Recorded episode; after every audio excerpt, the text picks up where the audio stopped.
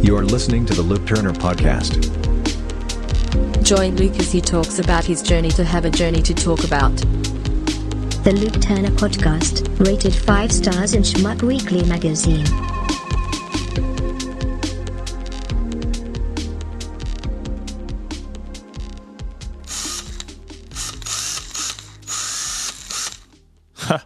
Just kidding, that's not me, that's a drill. How you going? It's Luke. Good to see you, or uh, good to talk to you again.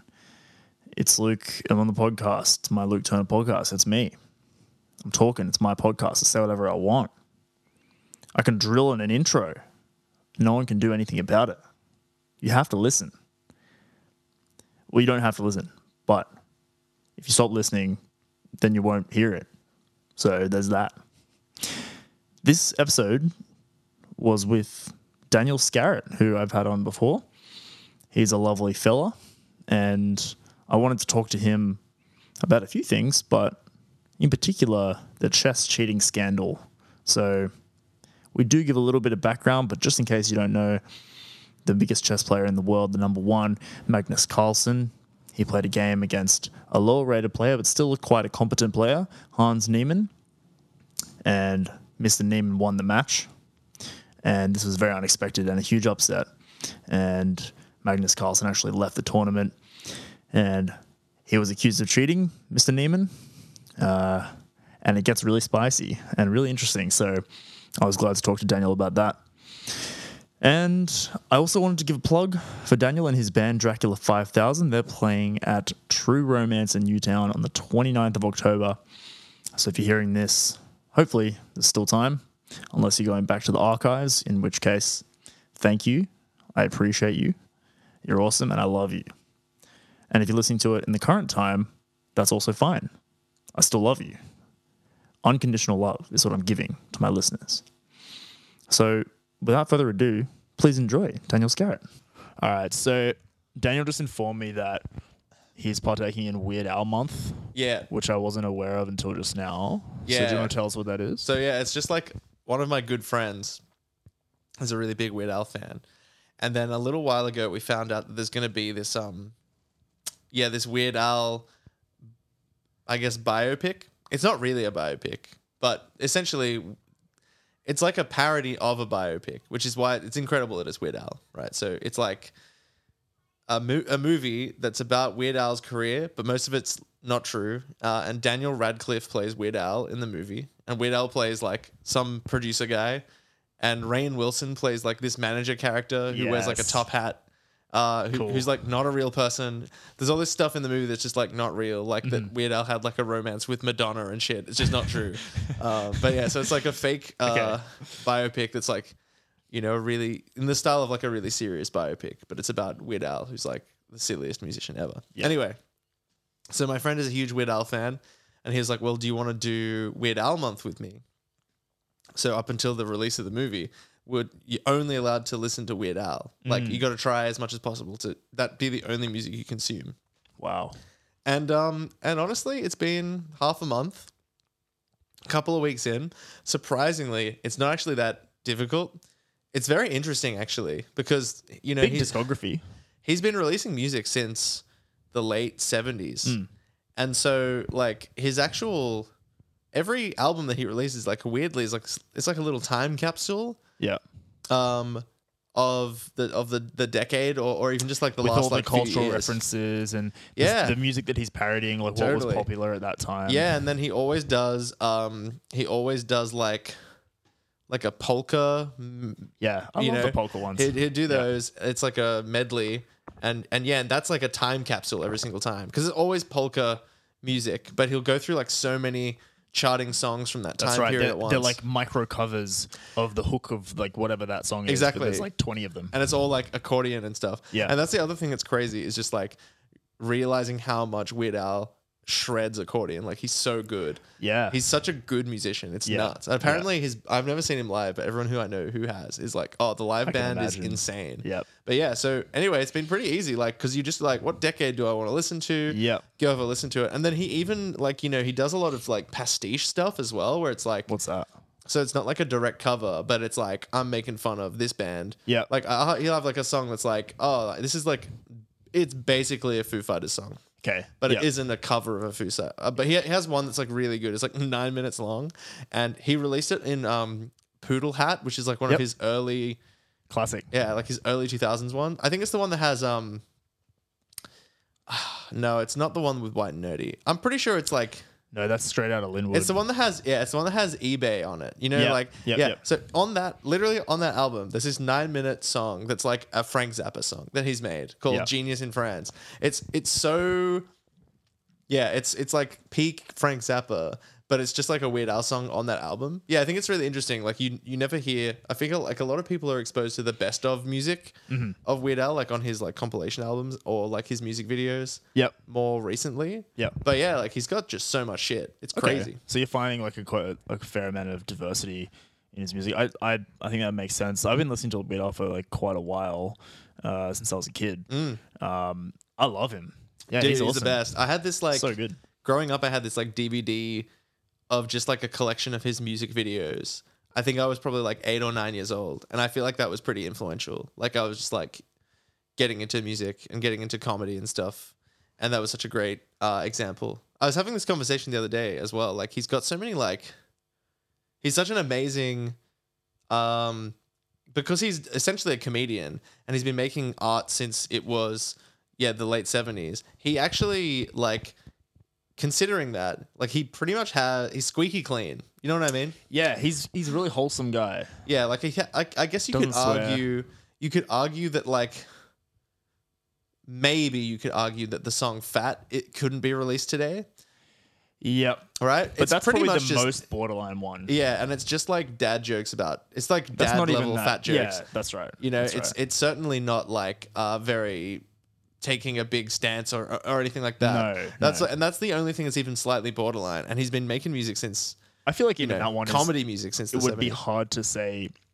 he's fat shaming or anything like that. It's more I I'm pretending that I'm a fat person. Yeah, but I yeah. guess it is saying like that. That's that's funny. It, yeah, to be it, fat, it, it implies that it's funny and it's Yeah. very goofy, and you know it does have a lot of really really funny like one liner jokes. Yeah. but I'm just like, man, could you release this today? I don't know.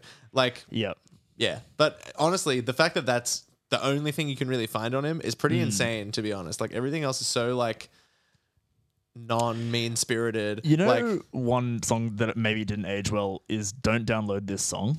Do you know that one? It's Oh, yeah, yeah, I think it's yeah. straight out of Linwood, uh, where he's talking about Napster. Oh, that's right. Yeah, all yeah, yeah. And I, I remember even at the time I was like, this doesn't feel right. Like maybe the sentiment at the time was like really against downloading stuff, and it was before streaming too. Mm, yeah, true. So it was kind of in this midpoint where it was like, fuck Metallica, you know, they don't need another private jet. You know, like why they're Yeah. complaining about people downloading stuff on Napster. yeah, of course. Yeah, yeah. It is pretty interesting because it's like, yeah. I mean, Weird Al does he take private jets? Maybe he doesn't. I need to do my research. Yeah. I'm like, does he? Has he like become uh like that? He's huge. He He's- is he's- huge, he's- but ma- yeah, I, I could I could say that maybe at maybe at that point I could he was in imagine that him. middle point. I could imagine him keeping it real as Yeah. well. So Yeah. I don't know. Yeah, that's a good question. That's a good question. because that song like it, there's some funny lines in it but i feel like it's a real like message of like hey guys don't download my music Yeah, yeah, which is a bit like, uh, come on. I Yeah. mean, yeah, you know. but, But- yeah, different financial model. yeah yeah Uh, it's true. It It's was a different messed up. time, for I remember sure. there being songs that aged really badly, but it's more just because it's like, I don't know, like he has this song called "It's All About the Pentiums," and it's just Oh. like talking about like computer Computers. shit, and it's just like, god damn, this doesn't age. It's like nobody knows what any of this stuff. Nobody knew what this stuff was back when he released it because it was too high tech, and that was the joke. But now it's like so low tech. That Yeah. it- you know what I mean. It It's just feels completely missed the mark. It totally feels wrong, but yeah, no. Honestly, he has so much stuff that holds up.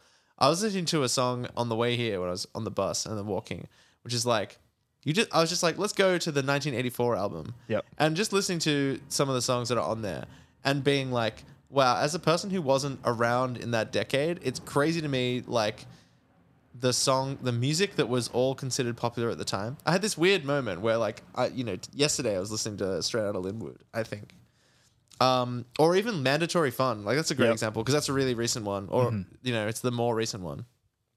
And you listen to it and you're like, oh yeah, yeah, oh, I remember, you know, a few years ago when all of these songs were the ones that were in the charts. And then you go listen to Yeah. one from like 1974 and you listen to all these songs and you're like, God, these are all like hit songs that I know about, but like I'm fully immersed in the idea that like you could have been a person and these songs were all coming out at the same time.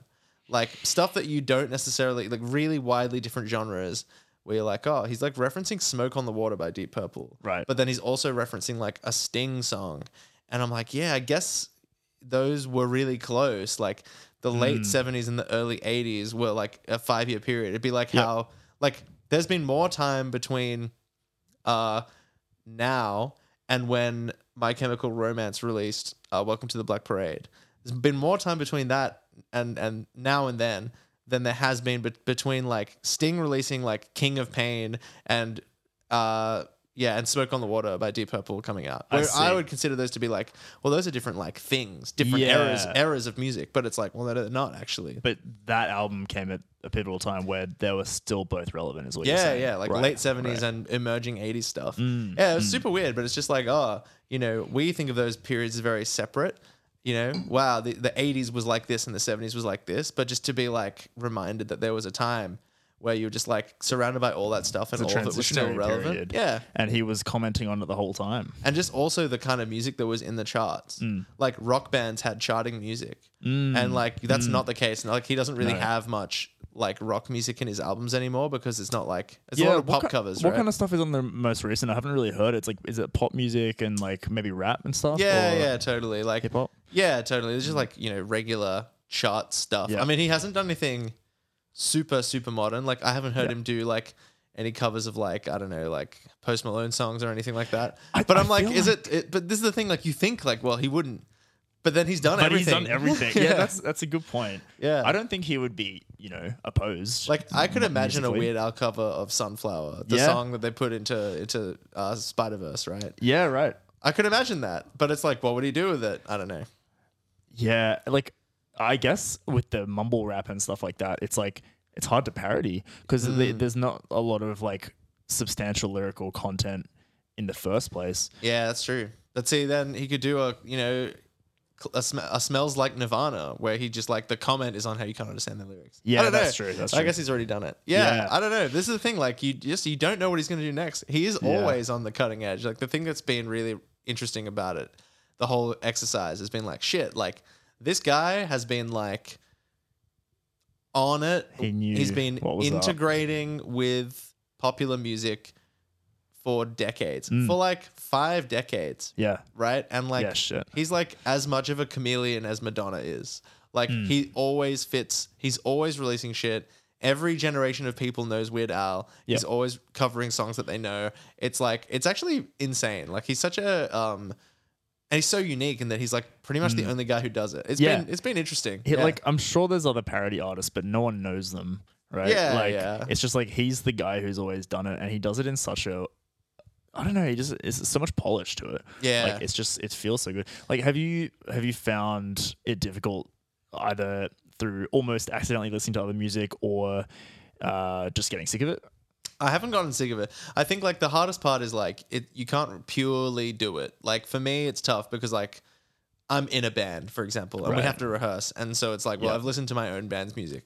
Yeah, So I'm trying to be a little bit you can't avoid that. I'm doing my best, you know. Yeah, yeah. But like, uh, you know, if I go to an office or whatever, there might be music playing in the background. I'll I'll just try and put my headphones on and listen to Right. Weird Al instead, you know, kind of thing. But yeah, but honestly, like, it almost feels like you just have this weird obsession with it. Like if there was no Weird Al month, it's just like, oh, I hate all other music. I just Yeah. gotta listen to Weird Al. all Why the can't? time. Well, I have found myself like, um, yeah, like I was listening to King of Suede on the way here, which is a cover of the Sting song "King of Pain," right? Okay. Which is a cool song, but I've always found the lyrics to "King of Pain" really cringe. Right. Like it's so, it's very like for a song that was released in the '80s, it's so like, uh, yeah, it's pretty soft boy.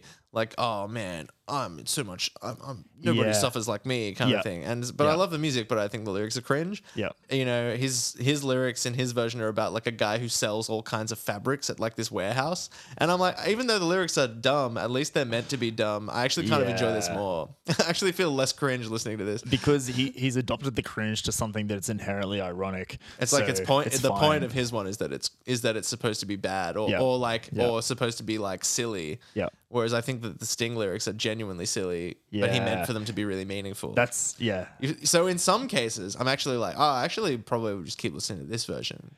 Because yeah, it just and in some cases the mixes are better.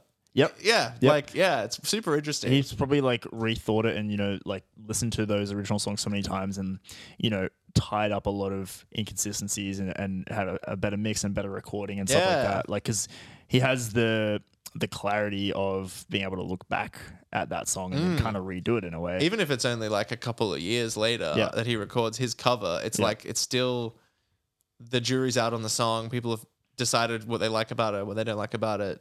Critic critics have said things. You know, maybe that's I don't know. I would that's something that would be amazing to ask him. Like, have you? How much do you take that into consideration, or does he just have a sound like guy? the the cultural context surrounding how people receive the song. yeah, and like, do Yeah. you adjust the mix Right. based on like, do people think that that album you're covering the song from had like shit drum sound? Yeah. Do you fix the drum sound? Yeah. Like, or do you try and do it as? Yeah, man, I would have so many questions for Win. Because there could be some songs that have, you know, a quote unquote shit mix, but it's kind of part of that sound as well. So in order to capture that, you might need to replicate that. Totally. Yeah, yeah. So I think that there's a little bit more to it than just like he tries to strictly cover every song as perfectly as possible. I Right. Hmm. think he does. Like he needs to capture and needs to be like, whoa, this is this is a cover of the All song. the cadences of the lylyrics are like quite similar. He and hits, then he he hits uses a lot of like the same marks. he's never gonna like take a song with like a synthesizer in it and use a completely different synth yeah, sound. yeah. Because people Like, need to recognize it straight away. Exactly. It needs to be like, oh, this is that song. But Mm. I can't help but feel like he takes little liberties to make it more, you know, to, I don't know, to adjust it, Yeah. to make it slightly more to his liking or Yeah. whatever, just in terms of like, oh, the mix could be better or I don't know. Or maybe he's just got someone on his team that's like, we could improve this Yeah. or something. Yeah. I'm sure he probably has a, a parody producer of, of some sort. Totally. But I will say that I there I do miss there's music that I miss that he just doesn't cover. Like, you know, Mm-hmm. the only prog music I can listen to is that is that Frank Zappa song that he's done. Oh, right. You know, it's pretty much the only thing in his discography that even comes close to being like because normally I'll listen to a variety of stuff, but I'm Yeah. a big fan of like, you know, brain tickling, Yeah. like complicated Prog rock, prog metal. rhythms and Yep. you know, I like lo- I like lots of polyphony and stuff. Yeah.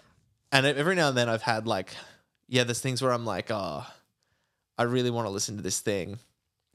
Ah. and I can't. Like, Yeah. I went to see before I started Weird Al month. Like, It's such pretty a much- funny self imposed dude. Like the day before I started, I went to see Eskimo Joe at the Enmore, and they were doing like uh, a song is a city and Black Fingernails Red Wine. They literally like we're just gonna play these two albums. Mm-hmm. Yeah. which- love those albums. And I went and saw them, and they told all these stories about how they recorded the music and like what it was like at the time. And oh yeah, we had the studio in Fremantle, and we came up with this song because of this thing. And we were listening to Roy Orbison at the time, and, all, and it's super interesting like to hear these guys talk about like how they recorded this music that that became like iconic and an iconic part of like my teenage years and stuff. When I started playing music, we were like covering Eskimo Joe songs, right? Cool. Yeah. But like, and then they played this song at the end, which wasn't from one of those albums, but I was, it's called Foreign Land. And I was like, fuck, this song goes off live. And then the next day I was like, God, I want to listen to those songs, but I can't. Ah, 'cause it's- that was day I- one. they made me so interested in re listening to those albums. And I'm just like, oh, well, I guess I'll wait. I'm, so that's- that's, I still feel this way. in a That's the month from first now. thing on your to do list. Yeah, I guess is go back and have a listen to some Eskimo Joe. And That's then, interesting, Yeah, man. it's super funny. Yeah, I had a, a somewhat similar feeling when I did a meditation retreat. It was like ten day meditation retreat where Oh, shit. it's a silent thing and you can't read or write, and obviously no phones and stuff. And a lot of it, like I was just craving listening to music, man. Like specific artists, I was like, I, I need this in my ears, and I like can't have it. Damn. And it was interesting after that, having no s- stimulus for 10 days and then Mm. listening to music again. It was like, it was on HD. It was like really crisp, you know? Mm. Dude, that sounds so interesting. yeah. like even just for the other the separate reason of like yeah what is it like to just not have um to have your brain just be the thing that generates all of your stuff like to not have any stimuli that Mm. you can just like lean on because yeah, how where was that where'd you go So to? that's in the Blue Mountains. Oh, shit, It's a okay. Vipassana meditation retreat. Um, I've done it twice. I've done two 10 day retreats and then one two day retreat. sweet it's yeah, it's it's pretty crazy. It's I learnt a lot, Hmm. um, but it was really quite difficult. I think a, a lot of the time, I just had so many thoughts of like, oh man, like I kind of wish I wasn't here. It's Yeah. like in each moment it was fine, but Yeah. just as the context of like, holy shit, I gotta be here for ten days. Like, Yeah. and I'm not talking to anyone. I can't like offload this. I can't vent to anyone. You about can't how talk bad to it is. anybody? No, you can't talk. So what what are the rules? So you can't talk to anyone. You can't. You're not supposed to make eye contact with people. So there's 50 men and 50 women on each retreat, and they're separate. And you try to act as if you're essentially a monk. So you only get the food that you're given. You don't bring any food. It's all just by donation. Um, you meditate for between eight and ten hours a day. Um, What and what's like what is define meditate in that context? So they have a style of meditation. It's called Vipassana meditation, which is like uh, insight or clarity. Uh, and so the first three days are kind of focusing just on your nose and the breathing through your nose. Uh, and then from then on, it's a full body scan. Um, so from your head to your feet and just like up and down um, with the intention of developing a very, very deep level of insight as to what's physiologically happening in your body and then the emotional reactions that are happening as a result of that physiology. Interesting. Uh, and you sort of train your non reaction or your um, equanimity. And so when a negative feeling comes up or a negative thought comes up, uh, you know, you kind of just observe it and, and let it dissipate, Mm. as is the kind of. Um, the intention of most modern mindfulness, even Totally, in yeah. Mm. Headspace apps and stuff like that. But I guess it's just a very, very deep version of that. Yeah, that's interesting. Yeah. Does it fe- like because it's ten hours a day of like? Do Mm-hmm. you have to be in the one spot, or are you like walking around in nature, or are you just like sitting down thinking So- about breathing? Is it one stint? Like, how does it work? Yeah. So you in the morning they wake up at four a.m. with a bell, uh, which is not not pleasant. Uh, and then you go to the hall and meditate for one or two hours, uh, and, and, that, and that's in the hall with everyone. And then you go have breakfast. You have a little bit of a break, and you're kind of just in your room. And then the, everyone meditates together for an hour, and then you have a break, and then you meditate again. Uh, the break is five or ten minutes of just walking around Mm. basically and sometimes you can choose to meditate in your room or in the hall Mm. but there's three times a day where everyone in the whole center even the servers and everyone like the admin people they all meditate for an hour in the hall yeah. Right. uh, so cumulatively yeah s- seven eight nine hours Damn, dude. um, yeah and there, there are some periods where you have to meditate for two hours and not move Shit. which is is pretty full on. Um, but I had some really interesting moments. Like you know, the physical pain was probably the, the hardest part because you're sitting for so long, combined with the fact that your mind is just kind of screaming from no stimulus and all this negative stuff coming up. And I, I had this moment where I was like an hour and a half into this two hour meditation, and my entire body was just aching, screaming, like particularly my back. And it just felt like I was just about to like break. And I had this really interesting moment where it kind of, I was able to transcend it f- briefly and kind of feel it all just as sensation without the reaction part. Mm. So like the, the physical feelings were still there, but I didn't care. Mm. It was just like this is just a feeling, um, and it was it was a binary switch too. It was like all pain and then just like completely fine. um, and Mm. interesting. That is something I've been yet to kind of experience again or even really explain. It's so interesting because people say that about and I, this isn't something I've experienced myself, but people say that about like, uh, like shibari and stuff. You know, like What's shibari? It's like a it's like a uh, essentially it's like a BDSM rope practice. oh, the Japanese thing, Japanese yeah, rope yeah. thing. Yeah, So people yeah. get like tied up and suspended from the ceiling, and apparently it hurts like a lot to just be hung, like you know, constricted and just hung in some position and stay there for like a bunch of time, you know, with someone keeping an eye on you. But the point they say a similar thing, like it hurts, and then at a certain point you stop, like you separate from the pain of the thing. That's what people say. But then the other thing is that you, the other thing you've reminded me of is like, I know this is like different, but yeah, quite recently I came back from a, a long trip and I was on a very long flight. And like I feel like um on a long flight, you know, I don't ever want to do any of the in flight shit. Like, yeah, there's movies for sure, but sometimes you're just like, ah, I don't want to do it. It hurts my eyes. Yeah. I don't want to do anything. And you just find yourself sitting there.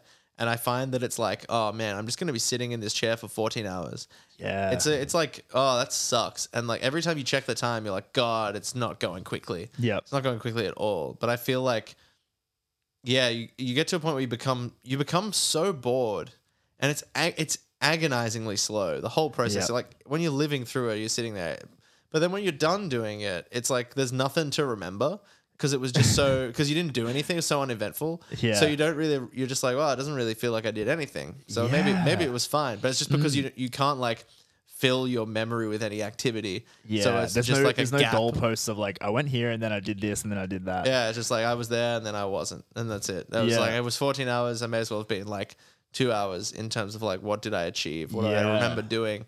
It's just like well, I just sat there. And after that is over, like you don't feel the suffering of that anymore, right? Like you feel relief that you're off the plane. Yeah. But then it's also like, you know, that time before when I was having a shit time, like doesn't seem like it was that bad. Mm. Yeah, yeah. Strange. Because like that's it. Like of course now it's easy because you're not sitting there for like eight hours. you know what I mean? Or I guess whatever, because or like two hours. even. nothing, you know, traumatic hopefully happened on the plane. No, you yeah, know what I mean. It's exactly, like it's if you were on the plane and someone screamed at you and punched you in the face. It's like later on, you'd Yeah, be, you'd be like, like, oh yeah, that was crazy. man, that sucked. Like, and you would still feel the emotional resonance of that. I still feel like the flight sucked, but it's more just like, well, but I, you know, I know it sucked, but Yeah. like I can't remember experiencing it sucking that much. 'Cause Yeah, it did, yeah. nothing really happened. There's, there wasn't much of an emotional impact. It was just such a nothing experience. totally. yeah. Mm. But I do find that interesting the retreat thing, like, because I just imagine like, yeah, your brain would just be so like.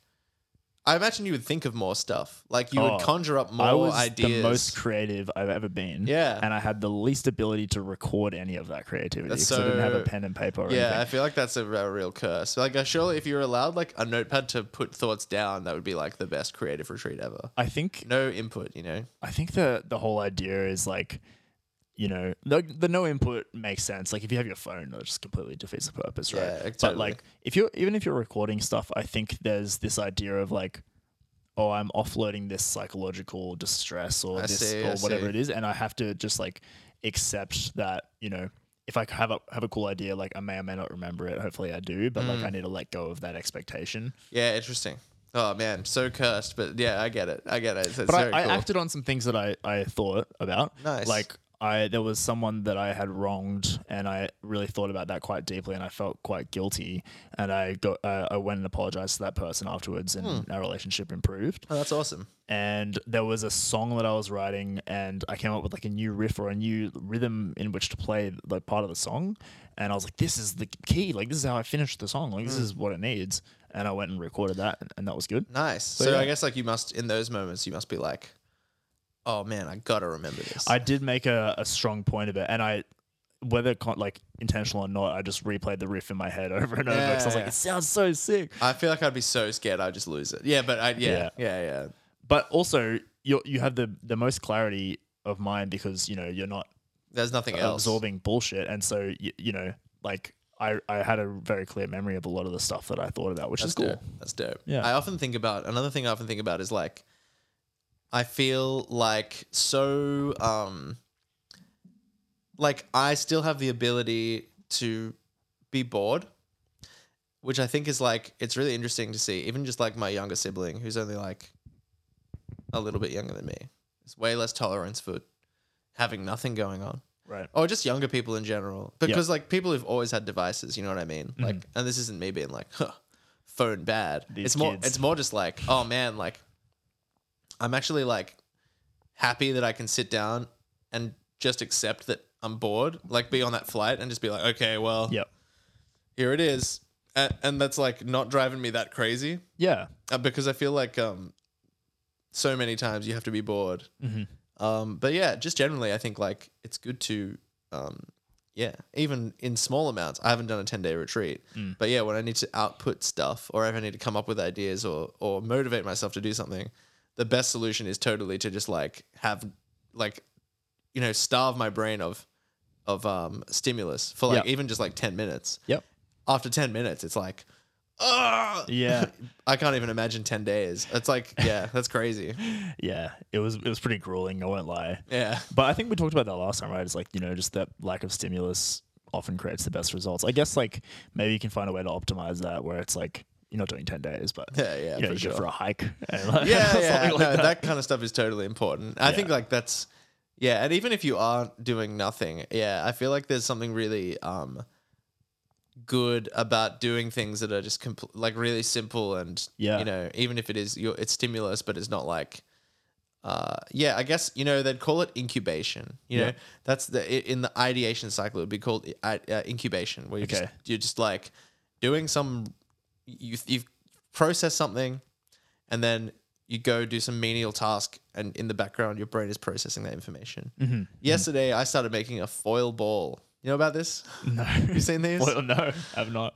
it's like a um, you get a big roll of foil, you ball it up, and essentially you just try and squash it into the most dense form possible. So you get you just ball up the whole roll. I did thirty meters, It's like aluminium foil. aluminium Yeah. foil. You ball it up, and then you, you know, you press it in as as much as you can. Then you start like slamming it onto a table until it becomes, you know, so it presses solid. compresses. Yep. Then you Yep. start hitting it with like a big mallet. Oh, Then wow. you start hitting it with like a, uh, you know, like a normal hammer, you know, and then you just, you just keep hammering it, and it becomes um, Just picture you blasting Weird Al in your bedroom, just, just, like hammering I this. was just like foil. sitting on the floor on the carpet hammering into this foil ball because what happens is eventually it becomes somewhat like a smooth round ball. Yeah. it So would you sounds say- different. Would you say it's as hard as a baseball? Yeah, it's like it becomes it's like a metallic ball. That's It's Kinda- it's crazy. deadly. It be- uh, yeah, I mean it doesn't it's not so heavy. Like Yeah. the thing about it is like the inside of it is kind of still gonna be Fickle. not as dense, right? Yeah. Right, What you're really doing when you're hitting it, a lot of it is just making the outside more dense. Yeah. So it's kind of a weird. It feels good. Like it's a really interesting. It sounds good. It becomes more like hard and more solid as you do Uh-huh. it. Anyway, the point is, it's immensely satisfying. But all you really do to make it is hammer the hammer the ball and try and keep it as round as possible for like several hours. Like I did it for like an hour and a half yesterday, and it's like. It's looking good, but if I want that shit to be smooth, I gotta hammer it for another like couple of hours. You got to really get in there. And so, but while you're doing it, you're so focused on like, I got to keep the ball shape. What Right. part needs to be hammered next? Uh-huh. You know, you can't really do anything except do it. Okay. And I find that kind of thing extremely soothing, uh, meditative. I used to do woodworking. It's the same feeling. You just like, right now, all I'm doing is this. It's like flow state. That's Yeah. what it is. Except you're hammering a ball. How do you reach your flow state? I hammer ball. Yeah, I, I- Uh, that's one way of reaching it. It doesn't transfer into any other good work. It's just, but you know, hey, I can make that ball nice and smooth. Well, that's the, that's what I'm doing at the moment. I'm I working think on a foil that's. ball. I think that's beautiful, man. Honestly, I want to try it. Yeah, it's Um, a good time. Yeah, yeah. And it, it it serves the point you mentioned earlier. It's like sometimes it's good to do the thing just to do the thing. yeah, you know? yeah, yeah. I just was like, I saw Adam Savage do it on YouTube, and I was like, fuck, I reckon I could hit a ball Yeah. with a hammer. Yeah. and I have, and I have, and it's and it fucking rules. It's You should great. make a YouTube series or something, or like a yeah, like a everyday vlog, or like a time lapse. Here it is. Yeah, no, I think that's it. Like, I should have started with a time lapse, but now it won't be very interesting. Well, I can do it. I'll give it yeah, a you go. could do one. Yeah, yeah. Honestly, it's it's it's fun. Yeah. it's pretty fun. I'm Yeah. actually quite keen. pretty noisy, but it's fun. Yeah, like it's it's pretty crazy how the surface changes. Anyway, I'm not trying to advocate too hard for this, but I just think it's uh, you know it just reminded me. I'm like, yeah, sometimes you can meditate through uh, through simple actions as well as um as doing nothing. It's You quite know- interesting. I've been trying to kind of get my work from home routine like nice and balanced, um, and generally that involves taking several walks Mm. throughout the day. And I'll often invite my housemate Max for a walk, Mm. and he usually will only go if there's a, a goal, like if there's if we're getting coffee or we're getting lunch. And so I'm like, oh no, I'm just gonna like go for a walk. He's like, it's not, I don't really see the point. And Uh, yeah, interesting. um, I was like, yeah, like sometimes you just got to go for a walk, like just to, to go for a walk. And I've been trying to become a bit more analog, I guess, in that sense, Mm. like not trying to like do anything in particular, just like. I mean, it has these nice side effects of like a refreshed mental state, and I can be more productive at work Mm. and, you know, come up with ideas and get exercise, fresh air. Like, there's a lot of good things, but there's no explicit goal. Yeah, You know? Mm. that's good. Uh, except for I guess the goal of being refreshed. Yeah, that's right. Mm. Yeah, that's a goal in and of itself. But yeah, I get you. I feel like it's uh yeah, I don't know. For me, like personally, my recent thing has been I feel like since we last caught up is that like I not I don't work full time anymore. And that's been really interesting for me. Like I went and did uh, a comedy festival overseas Yep. and essentially quit my full-time job before that because I knew I was going to be gone for like 2 months. Yeah.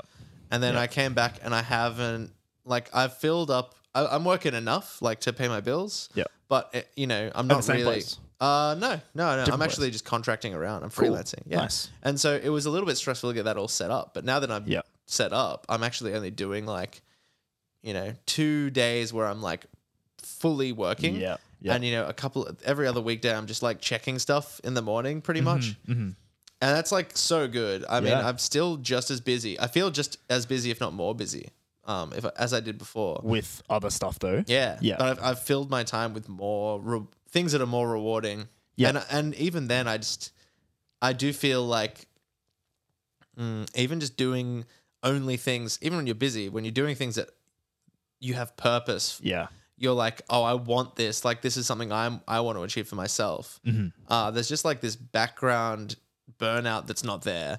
Uh, and so you, you just every even when I'm doing like work stuff, it's very similar to the work I was doing before when I was working full time. But when I do it now, it's very like intentional. It's like top tier work because I'm just like, oh yeah, shit, I can I can like think properly. like my Yeah. brain works really good right I'm now. gonna actually put all my energy into this because I don't have to do that five days a week. Exactly. Yeah, yeah, exactly. So, you know, I'm I'm pursuing all kinds of pursuits. Cool. Uh, yeah, you you're know. really busy. Yeah, music, comedy. Yeah, I'll cut foil ball. Foil, yeah. I'm doing another, another thing I'm doing, which I'm, is going to be really fun. Is I'm going to make a squib. What's that? It's like a it's like a special effect that they that you use on film and in, in theater, where you make it look like a bullet has sh- blood is popping out of Cool. your chest from getting shot. Yep. it's really expensive to buy. It turns out, and then I was like, how mu- how could you could you make one? It turns out you can. Cool. It'll be a little sloppy, but yeah, I'm just Wait, gonna so try my hand at it. does it squirt on command or how does it work? Yeah, yeah, it squirts. You have to pull a little trigger in your Yeah. pocket, shoots a bit of compressed air, and then it dude, goes. you could freak some people out. Oh yeah, yeah. That's the that's the hope. I mean, well, it'll be for an on stage thing, I would imagine. Yeah, I thought that might have been. but then it'll be like, I'm the guy in Sydney who's got a squib. Yeah, the s- the squib guy. rental squib. Yeah, no, I got a peop bunch of people who are performers. yeah. They might want to film someone getting shot instead of using those like lame SFX packs and After Yeah. Effects or whatever. They can or do maybe it practical. a you know? bunch of people that want to send a message. You know, it's Yeah, like, this is yeah. what's gonna happen if you mess with me. That's right. Yeah, exactly. hey, yeah, yeah, exactly. Yeah. And then, hey, you know, the other thing I might spend some time on, which I haven't done in a couple of months, is like, yeah, I might get back into chess, but this time I'll actually Yeah. have, I'll actually have time to become. I'm not going to say good. I'm not going to use the word good, but better. So you haven't played it much recently? I haven't played much. No, I took a bit of a I took a bit of a break because I went overseas and I started just doing comedy. Yeah. I was doing weird hours. Basically, my whole life. Uh, I think the technical term is got flipped, turned upside down. Yeah, Uh, yeah, yeah. And then I was just like, oh man, I really just fell off the wagon. Um, Yeah. But I'm back. I'm doing puzzles again. I haven't played many games, but I'm just Okay. like, oh, okay, let's get let's get back into it. This Uh, is good news to me because I also suck recently. I've Oh, not played really? it also. Yeah. Maybe we can motivate each other to like get back into it Yeah, and, hell and yeah. play each other. I I definitely feel like I've lost a solid like hundred rating points. were you before? I've oh man, I think I was like approaching.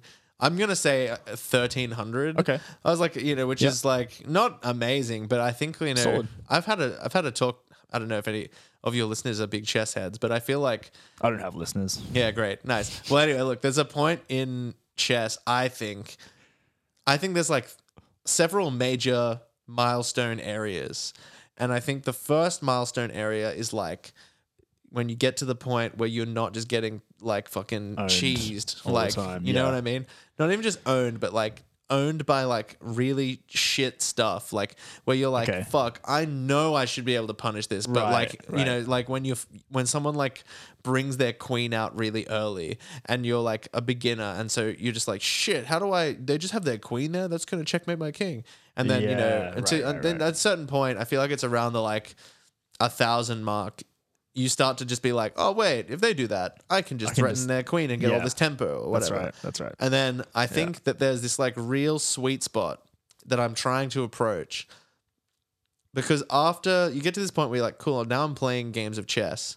And then I think when you get to like 1400, somewhere like that, it's like, oh yeah, now every game I play is like a good game of chess. Yeah. And then I think once you get to like 1800, it becomes like, oh man, I can't win any more chess unless I become a big nerd and read all the books. yeah. You know what I'm saying? Yeah, yeah, yeah. like to for sure. get to get Start from speaking 1800 algebraic style. up yeah once you get to like okay Yeah. well now i need to get between 18 to, to 2000 it's like well everyone else is learning opening books what are you going to do about it Yeah, and then i that's for right. me that i have no interest in that part of the game Okay, so if you got to 1800, at like around there. Fuck, you'd if I be got happy. to if I got to fourteen hundred, I'd be happy. You know what I mean? Like I'm just playing games of chess Doable. that are interesting for the rest of my life. Yeah. Against people who are just as good as me. You know what I mean? Like I have no want to be like the best chess player. do you think it's like theoretically possible for you to become a GM I was having a I was having a if you um, dropped everything? I was having a conversation with, with some friends about this the other day about like, you know, like, do you, is there a point where if you just don't learn something as a kid, you're done forever? Mm. I think that if I wanted to become a GM, I could. yeah, But I think that the amount of effort, it would be disproportionately hard for me Yeah. to do it Yeah. versus if I did it when I was like 10 years old. yes, You know, people become chess GMs in their like early 20s, yeah, basically. that's right. like, most commonly, it's because they were like chess Olympiad kids. I think who were really now good it's at it. even like, you know, there's international masters or whatever that are like 11. Yeah. And it's like, yeah. Yeah, GMs like- are hella early. kids are good. I mean, because it's the way that the game works. Like a lot of what makes people who are really good really good is like that they have really amazing pattern recognition. Yeah. and like kids' h- brains are just like sponges. Yep. So Yep. chess is a game where like you definitely get an advantage if you start early. Hmm. But that's I think like I think for especially something like chess where there's no like physical component. Um, and even some things where there are physical components. Like I like to think that I could be like vir- a virtuosic like trumpet player. Yeah. If I decided that I was going to play trumpet really good, and that's I, you know, moved my entire life around being good at trumpet. People definitely do these things. You know, Mm-hmm. Yeah. there are people who Yeah. start very successful careers in things late in life who are Yep. just like Actors, start when a lot of they're like actors. forties. Yeah, yeah. Even singers, like musicians, all sorts of shit. But yeah, with chess, I'm like, yeah, I could do it probably. Yeah. But I couldn't do it. And the main reason I couldn't do it is because I don't care. Yeah. And you care about I other don't stuff. care to do it. Yeah, yeah. Uh, but like, I think theoretically it is possible. um, Okay, but it wouldn't be. It just. I don't think it's the process. I think that's the main thing. Like how long it takes, how easy it is to get to those places. It Yeah. changes so much based on who you are. Yes. Um, yeah. And yeah, definitely, it'd be crazy to say that like, oh, it'd be everyone has an equal shot at becoming a GM. But Mm. but personally, I'm like, oh, I think I could do it if I if I really you wanted really to. wanted. but yeah. I definitely don't. I'm so I far just off of wish that wanting to. you had this like unlimited time. We could just run these experiments. Totally. Like I'm just gonna be be a GM now, Yeah, right. and like, then I'll just like do something else. some like hyperbolic time chamber shit. Yeah. Uh, yeah. For, from Dragon Ball Z, we just like if you, anytime you're in here, every like hour is like I don't know, like a second. Yeah, that's outside. right. Where Yeah. you're just like, oh shit, yeah, now you can do all this stuff. Yeah, Yeah, man. I mean, it's an interesting perspective. I, I think like I think you could be a GM as well. Mm. I don't think you could be number one. no, no way, no way. I think that there's like some innate component, or like maybe not innate necessarily, Mm. but like s- maybe something genetic, but also just like intense dedication from a young age Oh yeah, and it's that gets you to Magnus Carlsen. I feel like level. there's like I never want to be like an essentialist, but I think that there are definite like advantages. And like essentially if you think about the way a brain works, and hey, nobody understands this fully, but essentially, you know, everyone's brain is different. There's some things that are very common among them and that but like every every individual brain is different. Be that a combination of genetics and experience Yep. literally experiences making or you know reinforcing certain neural pathways or not whatever it's complicated stuff but yeah there are some people whose brains are just going to be more good at doing something Yeah. and that could be a complete fluke but in the Yeah. case of someone like magnus carlsen who's like the world champion it would just be like he had a knack for it. It- it- there's- Hmm. I've watched a documentary about him. Like very clearly, he had a proclivity towards being good at it. Yep. He was fortunate in that his dad was really good at chess Yep. Mm-hmm. and fostered an interest in chess from an early age. So he had this amazing, you know, ear- early childhood to adolescent period of just like absorbing as much chess information as possible, pushing the game forward. And then, you know, now, you know, has the benefit of like coaches, Sponsorships, building the his whole entire life team. around Yeah. doing it. And yeah. but he has he's set up for it because he you know he has worked at it from an early age. And I do think I do think he had a natural a, a natural proclivity. Yeah. It's like he has um I believe he has like a sister or something, and and she's not a chess genius, right? Right. Like she probably played chess as well when they were kids, Mm-hmm. but like it's not like you know she would have had the same early experiences as him. That's right. But just Yeah. Mm. doesn't have the same like natural interest or whatever you know whatever it takes, right? But it's, it's Yeah. definitely it's very difficult to quantify. It is, yeah. I, I think we can quantify the constituent parts, but maybe not the the fine details of those parts. Yeah, exactly. Um, There'd be some like, yeah, some amalgamation sort Mm. of thing. But yeah, to make GM is a very different thing to being like the best in the world because there's like Yeah. there's like hundreds of of GMs who are like way who How could many never. are there? There's like a thousand at any given time or something. I think something like that. Yeah. maybe that's it. I But think yeah, you have to be like twenty eight hundred rating or something. yeah, Twenty seven hundred. That's it's huge, right? Yeah. And then like there are GMs who are like.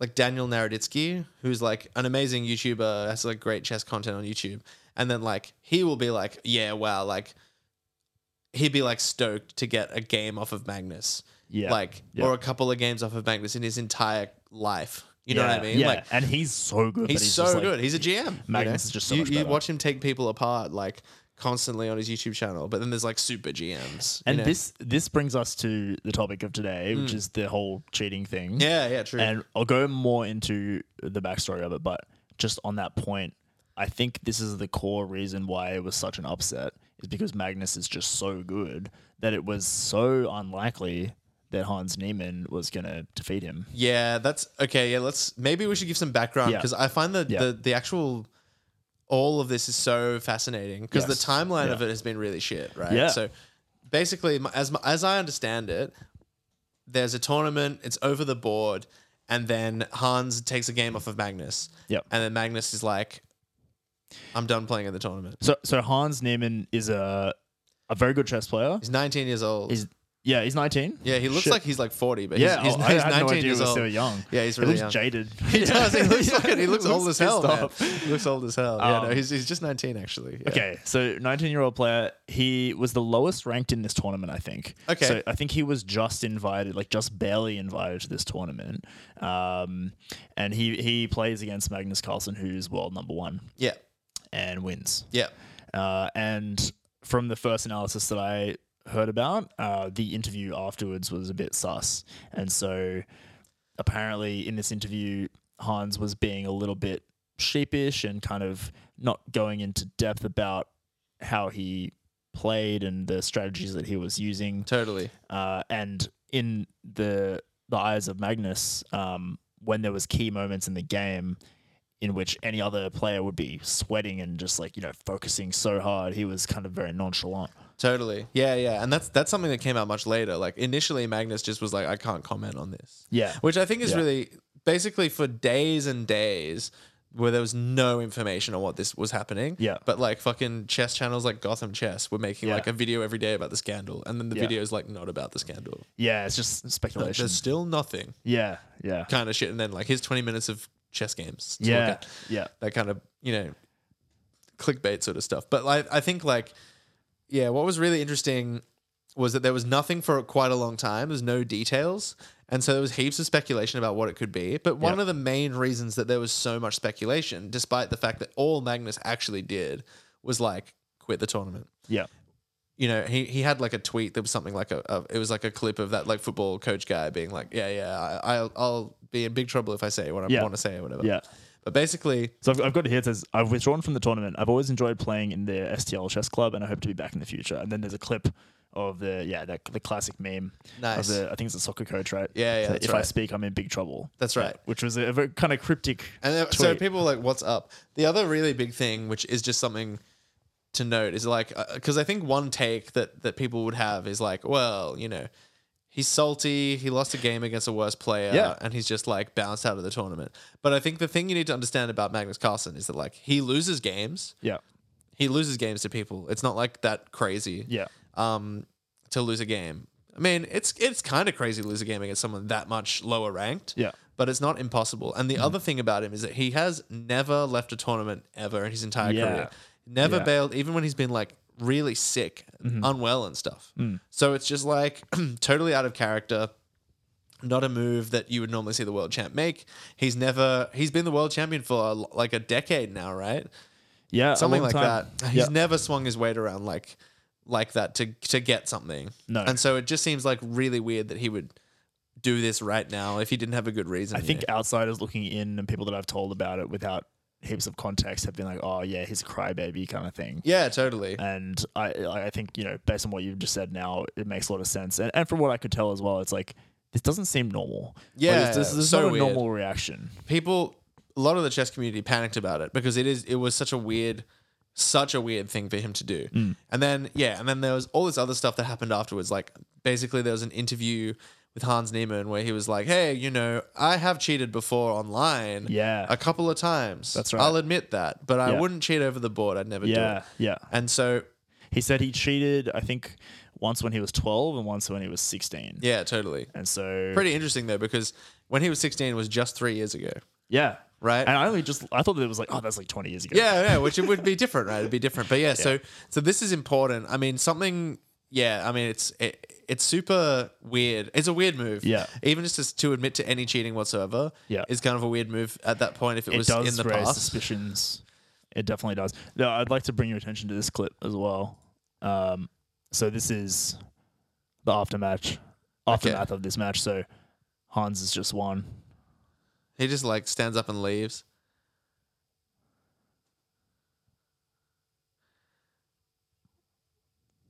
It is So he's doing a post-match interview now. dude. Look at this guy. He just he looks so s- stone faced. Like, he totally looks. He looks sus as hell. do I you mean- think he looks like he's just cheated? I don't know. It, I think he. Is I know a, that's, like, he's kind a of- sus looking guy.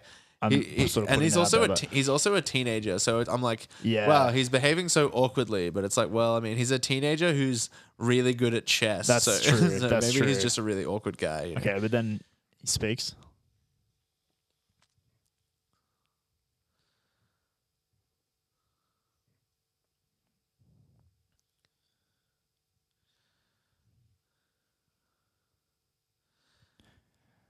And then he walks away. Chess speaks for itself, and then he just walks away.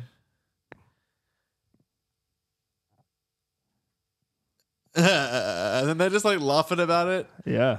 That's so fucking weird. He couldn't comment on why on on any of the things he did. Yeah. Uh, that like that was something that was very people were very sus on. Was like, Mm. well, hey, does he like if he did all this genius stuff? Like, why can't he explain like how he came with up with the breakthrough in the position, Yeah. et cetera, et cetera? It is all it's all very sus. It's all very not nice. To play stuff. devil's advocate, is that could that be like, well, I don't want to give away my new strats. Yeah, it's interesting. I feel like it's not like possible to have a strat like that in a game like chess. I feel like Yeah. the position is Yeah. the position. Like, and if you say, "Well, I found this really interesting thing," it's likely that you will never play that kind of thing ever again. Yep. You know what I mean? Like, There's so many especially deep into the game. permutations of the game. Mm. Yeah. Totally. Like once, like these guys are never in book.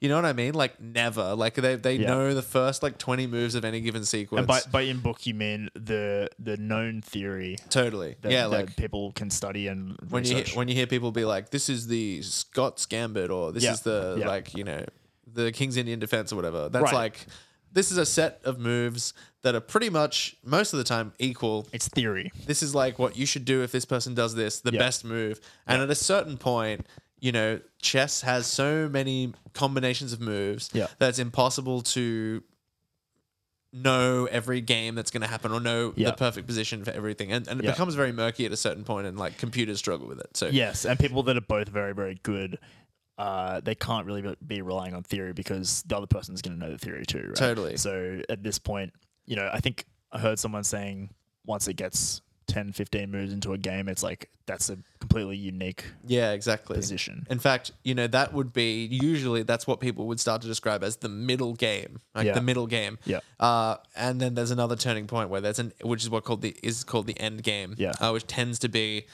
tends to be when both queens are off the board or Yeah. basically it just moves it gets into a point where it's like one person has to promote a pawn to a queen to win the game Yeah.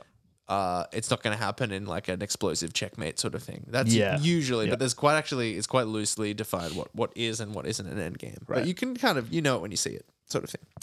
Yeah. Yeah. But anyway, So- very interesting. So this interview interview happens. Uh, Magnus quits the tournament. He posts the cryptic tweet, and and then arguably the the best part uh, starts to sort of circulate. So uh, to give a bit of context, there's chess bots, right? There's chess computers, and so. There's these algorithms that have gotten really good at playing Mm. chess. Uh, they're better than any human at the at the best level, but they're not perfect. um, at, all the time, Mm. but they are very, very good. And people have taken these bots, uh, one of which is called Stockfish. It's like probably the most popular one. Yeah, yeah. That's there's some really a- actually that's a whole interesting topic in Hmm. itself. Like the how computers have changed chess and so on. But essentially, like initially there was a really famous thing called Deep Blue, which is Yeah. like the first chess computer to beat a world champion. Yep. And since then, there's been like a, a lot of improvement in how it works. The the best chess thing now is called Alpha Zero. Yep. And it's essentially like a lot of chess computers used to be based off of humans, the best human games ever to study. Uh, Alpha Zero is like completely like they just put it Self learning. to play against another version of yourself and figure out how to win. And it has Yeah. played like millions and millions and millions so and millions of it- games. It's like deep learning, right? So it's like Yeah. they, they give it the parameters of what is considered a win and and, you And know, what are the and the rules rules? of the game. Yeah. Uh, and then they say just go and play as many games as you can, and these are the criteria for improvement. Yeah. And just get really and good. it can play so many games and learn so perfectly from its past mistakes that you, it plays millions and millions of games within a few days. And it's like, yeah, so these computers are like completely unbeatable. Yeah. Like no human could ever stand a chance against them. It's Mm-hmm. like beyond possible for, for somebody who's a person to beat one now. Yeah. Which is which Yeah. is crazy. It's bonkers. It's crazy. But yeah, basically what it means though is if you have access to a, a computer, Yeah. even if it's just like not let's say it's not over the board, you know, you're just sitting in your room and you're playing chess online and you have another screen with one of the one of these engines in Yep. it. You and you, just put in all the same moves. you literally can't lose. Yeah. You know, worst Yeah. case you can draw a game if you just do what the computer says. and this is how people cheat online. Yeah, totally. And it's so it's actually so easy to cheat in Yeah. chess. Yeah. That like really the main thing stopping people from doing it is just like why on earth would you sit there and cheat in chess basically? Like Yeah, what, like you're a how is loser. it how is it fun for you uh, especially online chess. You can't even see the other person. You don't know how what they're I reacting mean, to. You're literally yeah. just like copy pasting moves from one screen Some onto people another screen. love that stuff. Man. Totally. Uh, Same with like aim bots in FPS games. and with stuff. aimbots I, I understand that a little more like Yeah? i would never do it i don't condone it but it's like well you get to look at all the guys get you clicking on the guys and you're always hitting them every single time like there's something more visceral about that you're like oh yeah when i click i hear the bullet sound i'm hitting Yeah. them in the head Okay. they're dying i look like a boss fucking cheat chess cheating is just Yeah. like cool wow the computer says now i move this pawn forward one Yeah. square it's Yeah. lame as hell man Yeah. like it's a Yeah. lame enough game that you know to play without cheating. But to cheat is sure. just like and it completely removes any like. The other thing is in FPS is like people can still kill you for using an aimbot. right. In chess, you, just can't can't lose. lose. Like there's just Yeah. no. It's not fun. It's not real time either. Yeah. It's turn based. It just Yeah. sucks. Yeah, like it's just yeah. like don't understand it personally. But people do cheat. Like Yeah. heaps of people do it. I, yeah. Hmm. I guess it's an ego thing. Oh, we can get more into to that part of it, but point being, th- there are these chess bots, right? And people have taken historically these bots and put them into Raspberry Pis, like tiny computers, uh, and put them in like shoes. Hmm. So they call that sockfish, which is like stockfish, but it's Yeah, in nice. sock. Um, and so that I think has been demonstrated in. in I think someone did it just as a as an experiment. They didn't weren't actually cheating in a real tournament. They were just saying this is possible. Mm. And so I think it was vibrating and like saying, okay, A three would be like one vibration and then three vibrations or Totally. something like that, right? Yeah, totally. The actual the thing that's really interesting about it is that like the better you are at chess, the less y- you need to actually cheat. That's right. So like yeah, the thing that's kind of crazy is that like because people have cheated at- in chess tournaments before with just Yeah. like someone in the crowd coughing, coughing or, whatever. Because yeah. like if you're actually like a GM level player, you don't need somebody to tell you the move that you Mm. need to make. You don't need the computer to tell you the move you need to make. You just need somebody to indicate to you, hey, take a good look at this position because there's something really good for you here. Yeah. And like most people who are that level Yeah. will find it if they know.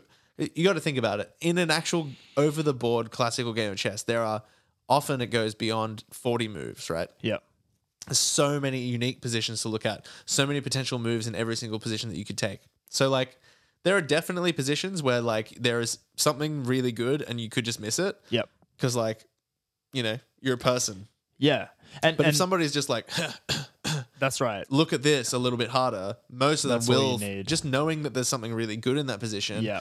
means that you can find it way more easily. I've heard it described as all they need to know is that there's more than one good move to be made here. Yeah. So there's like there's something to think about. Yeah, li- like literally just like, hey, you got a cool, you got a great move here. Yeah. would be just like all you need, all Yeah. you need, and so and but yeah, obviously you could potentially you could do a Yeah. whole yeah, and anyway, and so the, the interesting the the how they've posited that he cheated is v- very interesting and very funny. Yeah. Okay. So um, we've established that you know you can put these chess computers in small devices and potentially hide them on your person and and cheat. And someone online, I think it's this Eric Hansen guy. Um, is it Ch- Chess Bra? That's like his- Chess bra, his yeah, yeah, name? yeah, That's a Um, good, it's a good channel. so I- I, I don't know this guy, but he he started this joke basically that the way that Hans Niemann cheated was with anal beads, and so he had vibrating anal beads that were remote controlled somehow, and It's it's totally possible. That's it's the thing. it's that's so 100 percent funny. possible, and that, that's the one thing they would never really you know They would never they wouldn't check. make you spread. They do scan. They do They do. scan They you. have and a shit. wand. They have a wand and Yeah. everything. But yeah, if you had like a silicon like vibrator, you put up your Mm. butthole, and then somebody has like the app on their phone, and they just buzz you when it's something to look at. I mean, it's it- possible. It would You'd need notice. electronics in it though, right? Like it wouldn't would that not be picked up by a wand? do you I don't think? know. Yeah, I'm not. I'm not 100 percent sure. I'm not a. I'm not a wand expert. But Mm. Yeah. yeah, um, yeah, it's funny. It, Uh. like theoretically possible, right? In theory, you could if someone was sending signals to a vibrating thing in your butt. Yeah. You could. I don't know though. This is the other thing that's quite interesting. Is like, I mean, I there's way more details that you could look into, but nobody's been able to make anything super conclusive out of the over the board stuff, which we'll get into in a bit. But like, you know, s- having someone in the audience. Yep. If there was an audience, I don't think there was in that recording. It didn't look like. No. Was that the actual game? I, think, think there that- was a couple of because there was one where, yeah, th- th- I guess that was the one where he won, and then he said chess speaks for itself. Yeah. and then he played ag- him again, It and then looked- Magnus quit after one move. Oh yeah, can we look back at that game actually? Because it looked like they were playing on computers. Like it didn't look like yeah, they were actually playing over Okay, I the th- board. I, think it was like, yeah, they're they're in, on computers and it's being streamed, but they they are right in front of each other, yeah, but they're- it's not over the board. it's so interesting. Yeah, okay. Yeah, I that's, mean, that's that's interesting. I can't see any annual beads in this picture. No, b- but obviously it's also like they've got chairs, they've got um, fucking, they've got they got they're screens. on computers. It's so weird that there isn't a board between them actually. Yeah, there should just be a board. I thought if they were playing remotely, it would make a lot more sense. But than on yeah, I computers. mean, he, the fact that he's on a computer, I mean, you would they would have everything on the computer monitored. It's interesting. yeah, yeah, that's it's interesting. Uh, right. That's right. But yeah, it's basically it's not completely infeasible that you could smuggle something that would signal you somehow. Mm-hmm. Um, a- in a really there's pl- probably really clever ways because all it needs to do is like the tiniest indication to you. Yeah. Uh, so yeah, it'd be people have theorized all sorts of devices before have been used for cheating. It would just need to vibrate once in in a certain situation. Totally. People That's have all also it would said take. like bathroom breaks could be Yep. used, but like I don't think he did that. This is the thing. Like this whole thing, the thing that's still bad about it is like no one can really prove that he cheated. yeah. It doesn't matter. Like Well, if- not in this particular game. not no. in this particular game, Yeah. like over the board against Magnus Carlsen. No one Yeah. can really prove that he cheated. Yeah. And I think that, yeah, so it gets pretty interesting. I think, like, yeah, maybe we should move on to this. So essentially, Hmm. you know, this has launched a huge, especially Magnus Carlsen eventually made a statement that was something along the lines of, Yeah. like, what you said before, like, hey, you know, I felt off playing against him. Yeah. It he he managed, you know, he had he was too cool about moves that should have been really hard. Yeah. You know, I've played against the other best players in the world and nobody would be as chill or as fast to make those kinds of moves as Yeah. he was. Yeah. It was suspicious, right? Um interesting Magnus never actually says he cheated because he can't say that because he would be legally. Legally. right. So I think that what we were waiting for Magnus to speak out, what we were actually waiting for was Magnus's legal team need to come up with a way of phrasing this in a way where he can't be held liable for Yeah. defamation. Sure.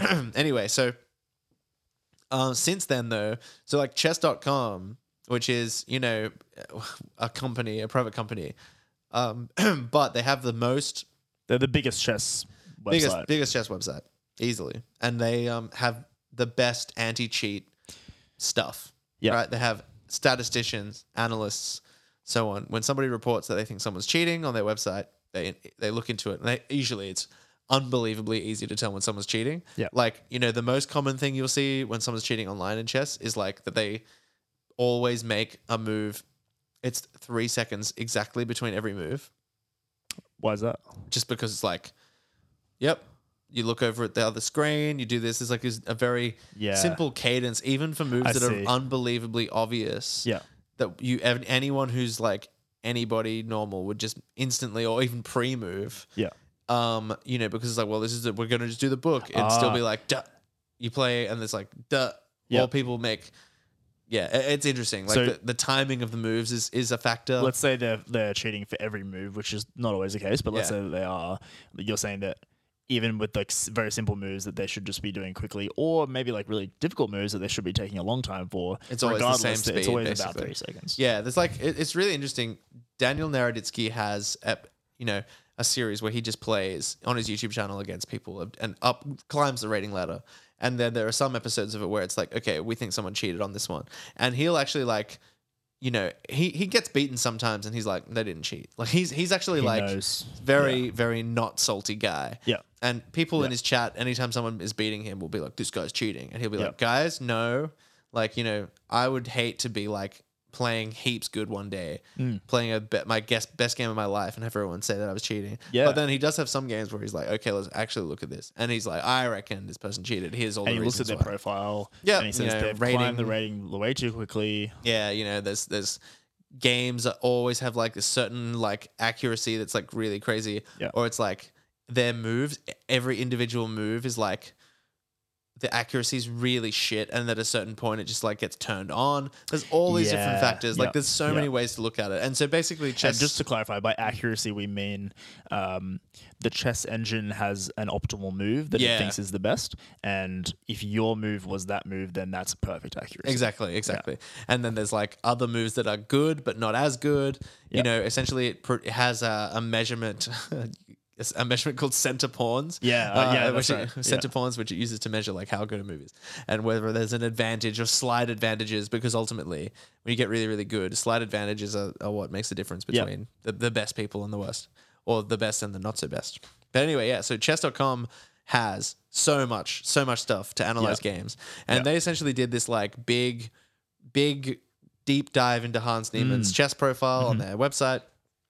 And the biggest, most alarming thing was that essentially, you know, he had he admitted into that in that interview that he has cheated a couple of times on online, and chess.com's report indicates that he's cheated over hundred times on their Yeah, platform. Like that was huge. and some of the instances he was on stream, and they're like, you can look at, you can see when he toggles it on and off. yeah, You can see where he starts looking at his other screen. Mm-hmm. Like, there's these instances where they're like, we caught him red handed cheating. Yeah. And then also, you know, there's even events that he played in for money, for prize money that Yep, they think he that's right. cheated in. That's right. Which is pretty So damning. he's stolen money, kind of. Yeah, Yeah. pretty much, right? So, Yeah.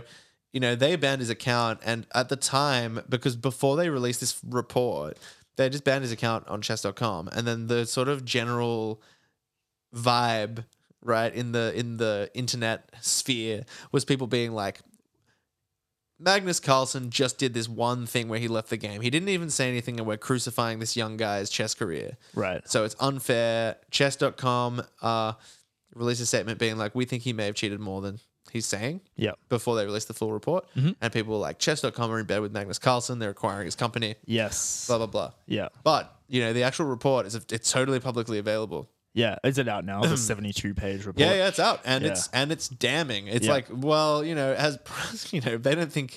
Uh, apparently, Magnus had no access to that information. Yeah. Yeah. He- So th- that's the thing that's even crazier is like in throughout all of this. It's like personally, I'm like certain that he cheated. In I that think- in that game, I think so because firstly, how did he do it? this is the thing. I have no idea how he did it, right? Right. But it just to me, I think like what was interesting to me was like Magnus had no idea about this stuff, right? He had no idea about like the fact that he had cheated so many times. Yeah. At least there's no, eh, no. chess.com have been like, we didn't like he doesn't know this stuff Yeah. until we release this report. Yeah. The fact that he was like playing this game against this guy and was just like, no, Something's up. something's up. The guy's played so many games of chess. Yeah. Like Yeah. I just think he he would have played against so many opponents, Yeah. Mm. all kinds of different people, all kinds of different cultural backgrounds, all kinds of different Yeah. Different attitudes, styles, yep. emo- etiquette, Yep. you know, different situations, formal, informal. Yeah. He's played. The guy's played tens of thousands of chess games, hundred Yeah. maybe. I don't Yeah. know. How, he's Quite played possibly. fuckloads of chess, Yeah. right? I really think that, you know, and then this this kind of taking it in a crazy direction. and this is just me armchair theorizing, but like people who do I'm going to go off on a tangent. There's this really interesting book. It's called Blink. Mm-hmm. It's by Malcolm Gladwell.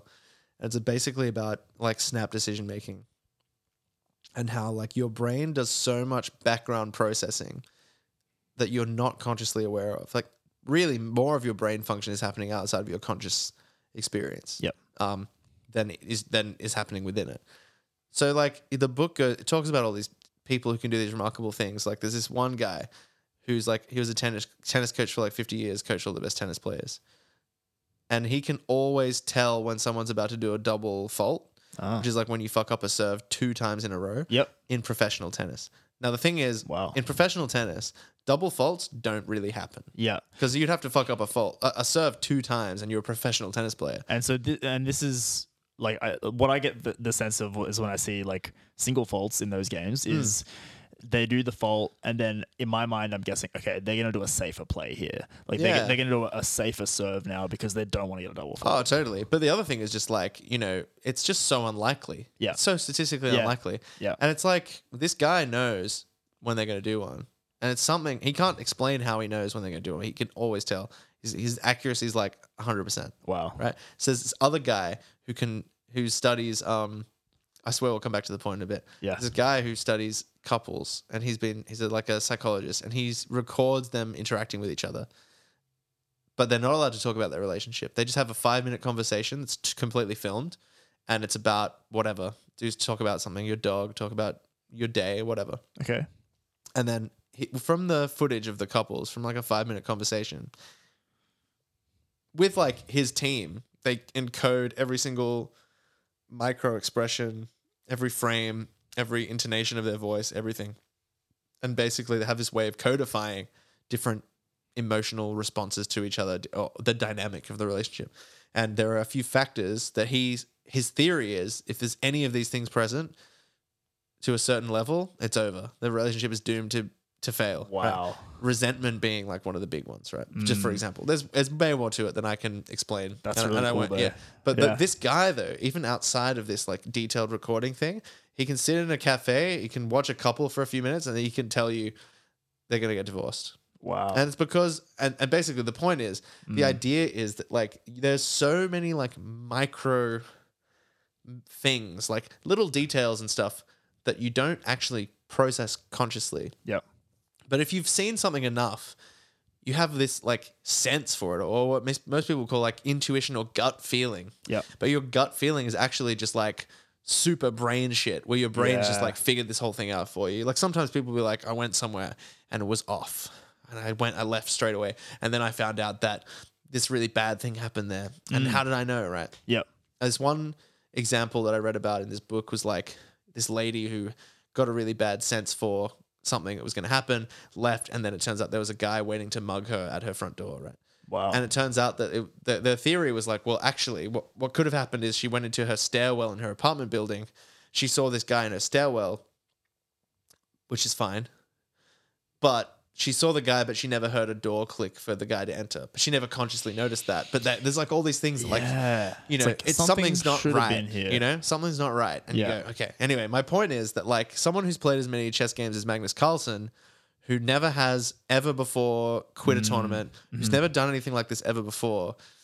and like- he's lost before gracefully. He's lost before many times, Chris. Yeah. Like, he lost he lost a game to like um Pragi, who's like this like kid. He's like this Indian kid who's Right. like oh, fuck I can't remember. I'm not gonna I'm gonna guess he's like twelve years old. Like he's a he's, But a he's really, kid. really good, And right? he's taken games off of Magnus Carlsen. He's the Yeah. guy who everyone's like, this kid is gonna be the, The next like one. next Magnus Yeah. Carlsen kind Yeah, of yeah. thing. And he's lost games to the kid and he's like, Wow, that's amazing. Yeah. You know, he has never been like, yeah, this kid cheated. He's never accused anyone of cheating ever in his Yeah. entire career. And again, we've played how many games has he played? However many, right? lot. So many. And so the fact that he was just like, nah, I don't, I don't like this. I think he's cheating. Yeah. Mm. I think actually has a lot of weight to it. I think it has a lot of weight to it. And then Yep. and then there's the history of him doing so many instances of him cheating offline. Mm-hmm. It just seems to me like it would be so unlikely that this guy who's cheated for money offline so many Yep. times would go in to a tournament where he's the lowest rated player, take a game of Magnus Carlsen, and then Magnus Carlsen would be like, "There's something up." Yep. But he actually just played the best game of his life. I just think it's so unlikely. So unlikely. Yeah. Not theoretically impossible, but just like it just doesn't add up. yeah, totally. Yeah. No, I don't think anyone can prove that he cheated. Yes. But I think like, you know, some people have even said, well, they're like, well, if Magnus knew about his reputation for cheating, that could have put him off and it could have made him think that he was cheating when he actually was just playing really good. Yeah. But I think like there's just been nothing to support that he knew why he was playing those moves. Plus, Yeah. um, I think in part of the chess.com statement, there was some DMs between Hans Niemann and the chess.com moderators. Mm. And I think Hans was saying something like, oh, yeah, I was cheating because I wanted, you know, my stream to become more popular. Yeah, yeah. Because he was streaming on Twitch or whatever. That's right. Yeah. And so he's like, yeah, I want to play against, you know, like Hikaru and like some of the big guys. And like, you know, I, I need to climb the ladder in order to do that. Mm. So to me, that suggests that he has this penchant for like f- clout. And- Yeah, and- totally. and like, I guess to some extent, fair enough. That's kind of why, like, why you do it. I mean, you love the game too, but it's like you want to be successful. But what I mean is, like, he is willing to cut corners in order to get that status. Yeah, totally. And I think like yeah, uh, it's it's rough, right? I mean, I think it's important that you know he's not allowed to get away with even like this. Let's say this one game he didn't cheat, but it's still not eh, he- everything that's come to light as a result of it. Like he shouldn't be allowed to compete and stuff. That's right. like it I- hurts the whole yeah. game, right? If there's this guy who is like, huh, until you can prove that I cheated, Yeah. I can just do whatever I want. Like it just it's got such a bad feel. You know what I mean? Hundred percent, and and also it's like we we did prove that you cheated hundred times. Yeah, like yeah. it- to to the best standard of cheat detection that we have uh, available, right? Yeah, and yeah. So I, I think you're absolutely right. It's like it leaves a sour taste in people's mouth, and and I think Magnus, you know, because he said I'll never play in a tournament with him again, Yeah, and so now it's like if Hans is invited, Magnus isn't going to play. And now, and that's an interesting time as well. Like, in if we're just gonna keep talking chess, it's an interesting time because Magnus is actually like not going to be like he's giving up the world championship title. Do you know that? No, Yeah, what, so- what do you mean giving it so- up? So, he's like, I'm not going to defend my title as world champion anymore. okay, Yeah, it's interesting, right? So he's in an he's in an interesting position where like basically it's actually quite fascinating. so like as the world chess champion, he's like the FIDE world chess champion. So FIDE is basically like the uh, international chess organization Yeah, that's yeah. responsible for doling out whether people are grandmasters or whatever. Yeah. And you know, they've been part of the chess world for a really long time. There's been other chess companies that have come and gone and they've been rivaling ones or whatever. But for the long, uh, for a really long time now, FIDE has been the one that decides who's the world champion and so on. Even some weird wartime shit has been interesting. And uh, if- actually, something that's so fascinating is just looking at all the chess world champions and like what their styles were, what they did, what they didn't. Anyway, some amazing, really cool stuff there. Anyway, so Magnus you know, pretty much has been the world champion for like I don't know, it, it's a while, like ten years or, or something, even maybe even more. Um, the thing is, he's working for FIDE. He there's things he can't do. There's things he he has to be restricted. He's always got to defend the title, so he's always got to be prepping for the next world title match. So it takes up a lot of his time and effort, and um, you know, couple of things. FIDE, not the most like they're they're very um very Russian organization, or Russia has like quite a lot to do with FIDE, and that's not the best at the moment. There's been a lot of people who've been like criticizing FIDE for not like saying more about the Russia Ukraine conflict. Some bad vibes there. There's been chess players who've left Russia, who've like, who've uh, uh, what's the word I'm looking for? uh, they become expats. They've, yeah, they're Yeah. expats or Yeah. whatever. They've they've emigrated. Yeah. Yeah. Right. As a result of this stuff, because they're like, we don't want to be part of this country or represent this country anymore on the world Right. stage. there's others who haven't. But anyway, um, so there's that. But also, it's like, wow, what is there left for him to achieve? You know, if he wants to be the longest reigning world champion, well, he'd have to do it for like another 10 or 15 more years to beat Gary Kasparov. Right. And it's like, well, how rewarding is that going to be just to say Yeah. that you were the longest running one? Okay, so and he then someone doesn't else wanna could just do beat that it. anymore. Well, the thing is, he's actually what he wants to do is to have the he wants to achieve a rating of I think I can't remember what the actual rating is, but essentially the theoretical human maximum rating on chess. Right. Yeah. That's his goal is to like become the best player rating wise to ever live or the first person to ever achieve that number, Okay. which is epic as hell. It's pretty like cool. it's insane. It's actually more cool than being the world champion So because heaps of people have been world champion. at his current elo, like if he beats the world number two, for example, like how many points does he get? Like how does that? I don't know. Does he keep getting better? He does. Oh, Like, he gets more points. yeah. For, but he has to basically go for long stretches of being completely undefeated. Yeah. Yeah. against all the best players in the world, Yeah. which is it's tough. Right? Yeah. It's a big. So yeah, it's it's um it's huge. He's a good been goal. he plays for he gets long stretches of being completely undefeated. But yeah, it's a cool goal. Mm. So I can't remember what the rating is, but it's like oh, it's yeah, it's in the three thousands. Yeah. very big, very big number. Yeah. Yeah, very huge number. So Yeah. yeah, so he's trying to do that, and you know he's got other interests. He's got like he plays poker. I don't know if you knew this. Oh, okay. He plays like professional poker. Right. So good at it. So good at it. How, He's- what's his net worth? Do we know? I don't know. We could look it up. Yeah. Uh, he's he's got to be worth millions, I reckon. He's got mean- he's got companies. You know, he's he's a busy boy. But essentially, yeah, he's he's essentially like, I'm not going to be the world champion anymore. I'm going to stop defending it. Well, here we go. Estimated to be fifty million dollars. Yeah, there you go Hmm. for sure. Yeah. And he's what? He's like 32 years old. Yeah. Something like that? I'm not sure. Let's see. He's been champion for ten years or so, right? Like, Oh. Born 1990. He's 31. Yeah, there you go. okay. Yeah, yeah, pretty nuts. So, ah, yeah, Yeah, crazy, crazy. Do you think there's a level of cognitive decline that would happen uh, beyond that age? I mean, obviously at some age, but you know, I think about athletes, and it's like if you're a 31 year old athlete, you're kind of in your last years, right? That's an interesting one. Yeah, I guess. But at the same time, like he's kind of in unknown territory. Like he has the highest, I believe he has the highest rating ever right now. Right, I don't okay. think. I think he's the top rated chess player of all time. yeah, In theory, he's the best chess player ever to live so far. Right. yeah, with the help of computers, which play games at this like beyond what is possible for a human. I think the rating is three thousand. I think it's Yeah. the- theoretically a, a person playing a could be 3,000 and then there's possibly. no, and you're playing like near perfect, near perfect, near perfect, which would be, which would Yeah. Hmm. be crazy. If he achieves that, that would be nuts, and nobody could technically ever beat him. Because Yeah. all you could hope to achieve is the same. So you just draw.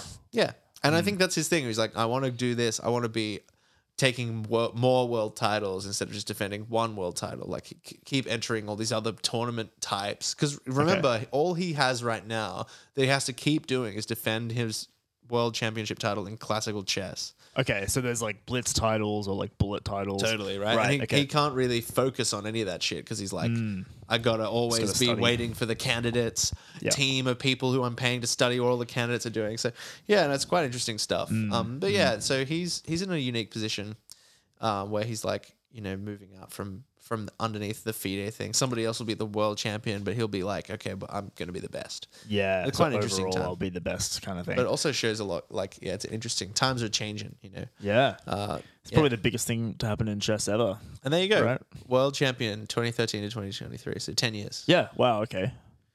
He's he's killing it. He's killing it. Yeah, Yeah. But so imagine doing more than double that just to just to say that you were the longest reigning one. Yeah. And yeah, and there's all this hassle. Like he's an employee at FIDE. There's all yeah. So he'll do much better for himself uh, not doing that. Maybe he'll just drop it all and become a, the best trumpet player or something. Yeah, yeah, maybe. Yeah, I think he could. this guy, I think he could do it. Yeah. He is so good at poker. There's some really funny videos of him doing it. Yeah. Like, I can just imagine. calling bluffs and then looking really smug and stuff. I can. Yeah. I can imagine how those skills would transfer, like with pattern recognition. He could probably count cards too, right? Oh man, he- surely. Like yeah. they wouldn't let him near a, a blackjack table. no, I no, don't yeah, think. surely not. I think it, yeah, I think there's like quite a lot of that. Like, you know, uh, it's different, right? Because um, because chess is like a perfect information game. Like you can see every. There's no Yeah. hidden information. Like your opponent doesn't have anything that you can't see on the board. Yeah. you're just as available to the board position as they are. Whereas in poker, it's like, well, there's there's options of things that they could have. Yeah. but actually, there's only a finite number of things that they could have. Yep. Yep. That's Whereas the right. number of chess positions are actually infinite. So Yeah. or almost infinite. Very close. Like Yeah. beyond hum- human memory and knowledge. Yeah. Oh, so, well beyond. Yeah. Yeah. Yeah. Certainly. Yeah. Yeah. I guess that's what makes it still so fascinating after thousands of years of chess being around. it's yeah, So people are still figuring out ways to crack it. dude. Like, we're so good. It's so fascinating how people do this. But yeah, like you look at the world champion of like chess hundred years ago, Yeah. and like they were so good, and like Yeah. they'd beat us for sure, yeah, yeah. like no doubt.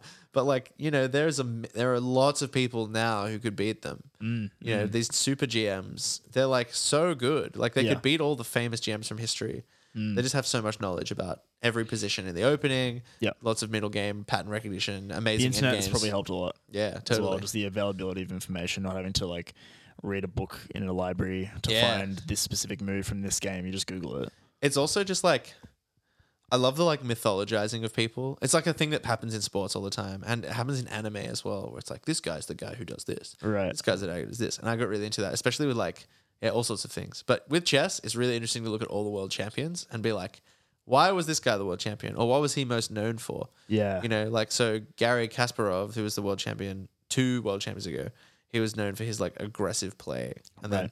then um, Anand, who was the who's the world champion that Magnus took the title from, was the first world champion to really utilize computers to assist his like training for the matches and everything. Okay. Ah. then Magnus is known for his end games. Yeah. He's like able to really get something out of a position that's super drawish. Like he can he can make a win out of something that should be a draw because if he's like so like relentlessly detailed and insane in the end game. yeah. So like yeah. a lot of players just don't want to get end games against him, which is something that we wouldn't know Yeah. because like we wouldn't get we wouldn't want to play a game against him. He'd destroy us. But like Yeah, yeah. you know for other players who are really good, so it's quite interesting. And there's like the, my favorite one is this guy called um oh my god how am I going to forget his name right now? He's my favorite grandmaster Oh man. is Ukrainian. Oh my god. You gotta look this up. I'm, I'm drawing a huge mental blank right now. I was like world champion. Sergey Ko- Nah, Kozhikin? Uh, no, is he's that? too modern. he's so top he's- Ukrainian Oh, chess- Mikhail Tal. Okay. Mikhail Tal. He's like he was world champion briefly, and he was like an he he was like a genius. Um, yeah, this is, maybe I'm wrong. Maybe he's not Ukrainian. Let's have a look. Where is he from? So Soviet Latvian. Uh, Latvian. Yeah. Anyway, so this guy, he was so cool. 60s. He yeah, he Yeah. was like a big brain. Like uh, he did like insane positions. He would do. He was so good at calculating that he would do this thing like taking his opponent to the dark forest, which is essentially where he would just like play unbelievably sharp moves, like make moves that were just like crazy. Like you wouldn't. Why would anyone ever make that move? And Yeah. it caused the opponent to have to calculate really, really deep Uh, lines yeah. like he'd make really insane positions and he was just slightly better at calculating and so he'd come out on top of those Wow. so he'd really he'd complicate the position a lot so a lot Yeah. of his games are really fun to watch uh, That's cool. on youtube and stuff So like he would throw in ones where it's like it kind of makes him second guess. Like is he trolling almost? Like Yeah, yeah, But It's, it's, exactly. but obviously like he's just so good that you know there's some rhyme and reason to it. there's also this really famous chess puzzle that somebody came up with which is like diabolical and like in the yeah i think it was in the 70s or something maybe he he was the only person out of this room full of like super gms to be able to solve this puzzle and to this day computers actually can't solve the puzzle Oh wow. Yeah. Cuz Okay. it's so it's so like um insane. It involves Yeah. like I, Yeah. I can't remember the exact solution, but it involves like under promoting pawns and shit. Like it's it's actually a really nutso thing. And he actually just went for he looked at the board and went for a walk and came back and was like, I have it. I know it. But yeah, he's so it's really interesting. Uh, That- Anyway, that's an interesting uh, feature of like human cognition um, that may, I don't know, I wouldn't say surpass like a, a computer's intelligence in it, but like it's more of the generalization or like the the creative thinking side of the brain that is not explicitly tied to a rule set. Totally. You know? You know, uh, that's exactly right. Actually, like I have a friend who's really into, well, he's a like a security specialist, like y- you know, hacking everything. Like he's just like a real tech genius guy, Mm-hmm. and, and he, he has really fascinating stuff that he gets into. But like, yeah, I was talking about with him, and he's like, people are really scared of AI, but like it can't produce anything new. Like it can't. Like Hmm. AI can l- create really good stuff based off of things you've trained it on. Yeah. Like all this AI art stuff, people are like, wow, artists are going to be defunct. Like, yeah, yeah, Because of the- how good these are, people are entering art competitions with them and stuff. yeah, But it's like, well, you know, there has to be trained on images that exist. So like, Yep. it cannot actually produce something. It can produce something that you can think of Mm. telling it to produce, but like, it can't create something that hasn't basically already been created. Mm-hmm. You can just amalgamate stuff, which is hey, that that accounts for a lot of stuff. Yeah. But yeah, truly coming up with f- something really new or creating something, it just becomes. Uh, we have these like really stupid, wonky computers that are our brains that don't work consistently and and generate thoughts out of nothing because just because of how they work and, and how we interact with the world around us. So it, it I don't think that that's possible to be recreated. Not that it really needs to because we do it. But yeah, it's fascinating. Mm. I stuff. mean, I think about this a lot. I don't know if it's possible or not, but people are working on it. Yeah. You know, like generalizing computer intelligence. Um, and they, they have what theories and ways that they think, they think they're going to be able to do it. Um, it's completely beyond me. I don't understand it, but it's it's kind of kind of whack. Like yeah, super whack. yeah super whack. to think about you know i don't know even even the positive sides of it like let's say you have a cool robot companion you know in, in every household and like Mm. it's just helping you out like you help you can create stuff with it you can jam with it you know Yeah, like you, yeah. Can, you can write stories with it you know whatever you want That could be cool. You know, I think that's yeah, that's quite interesting. No matter what, we hurdle towards pro- progress is inevitable. I think that's something Yeah. that's so interesting to realize. yeah It's like, yeah, there's all this stuff that we really shouldn't do. Mm. Things that were just like boxes that should be left unopened, you know, you Yeah. know, doors that should just stay closed, things that like, people have been warning about forever. Like, whoa, we shouldn't do this. Hey, Terminator, AI apocalypse. yeah Shouldn't start making our own viruses. What if we accidentally make a big pandemic? Shouldn't do whatever. Shouldn't do whatever. Like there's you know there's a really there's an interesting podcast called The End of the World with Josh Clark, which talks about like existential threats. And there's all sorts of stuff that are just like yeah, what if the world ended by nanobots? What if the world ended by uh, particle collision, miniature black holes, all this shit. Where it's like whoa, people are really dabbling in shit that could go super wrong. yeah But the thing is, you can't actually stop it. No. Everybody knows that it'd be terrible if someone made like a super AI Yeah. computer that just decided to kill everybody. But the fact is, if it's possible to make one, it will be made because Yeah. you can't stop people from trying to make stuff. that's it It, someone will do it. that's it it's too many people It's like that's the thing. Like everything that could be made by people eventually will be made. Yeah. Yeah. Yeah. And, you know, I, I kind of, once I have accepted that, I, I take this approach of like, well, I'm just going to focus on all the cool stuff that's coming, gonna come Totally. out of it as well. And like, we're seeing so much of that. Like, I think we live in such a, a It really great is. age. It really is kind of like actually, if you think about it, all we can do is if it was like we are going to get killed by a big AI thing, all we could pro- hope to do is stave it off a little bit. Yeah. That's the Yeah. thing. It's inevitable. Everything is inevitable. So Yeah. yeah, for me, it's just like, well, you gotta. Hey, maybe we, maybe we are the generation that gets killed by robots, Maybe. but maybe it's, we're not. So you have a good time. Maybe we you get know? some really good like hentai VR. That's before That right. Yeah, happens, exactly. And we're like, we don't care. And At 'Cause least we'll we're- die happy. you know? Yeah. and we're like, you know, drugged up with, you know, heroin 24 7. What a way to no go. side effects. Yeah, what a way to go. You know, Perfect. Absolute bliss. ultimately, well, yeah. If life is just, if the aim of life is just to experience as much as possible, we're we're born at a good time. That's it, We will man. experience a lot. and experience a lot of good chefs to come. Yeah, that's I'm right. Sure. That's right. Well, this has been awesome, man. Um, actually, really cool topic to, to to dive into, and I'm glad you've been following it as much as I have Yeah, I've so been dying to interesting. talk about it. Yeah, man. Hell yeah. Um, So yeah, man, we should definitely do this again sometime. Hell yeah. Hey, maybe my maybe I'll even bring in my foil ball. Oh yeah, we can compare foils. Maybe Yeah. I'll, I'll do it as well. See how you tell me your smooth you can get techniques. it. Yeah, yeah, awesome. yeah. Hell We yeah. can weigh them. Yeah, Perfect. oh yeah. Hell yeah. That'd be. Well, we measure the volume and the and the density. of course. See how who's got the most dense foil ball. Uh, That's that's a real. That's a tell. big flex. Yeah, yeah. Big dense energy. Hell yeah. Yeah. All right, man. Awesome. Thank you. Thanks for having me. Cheers.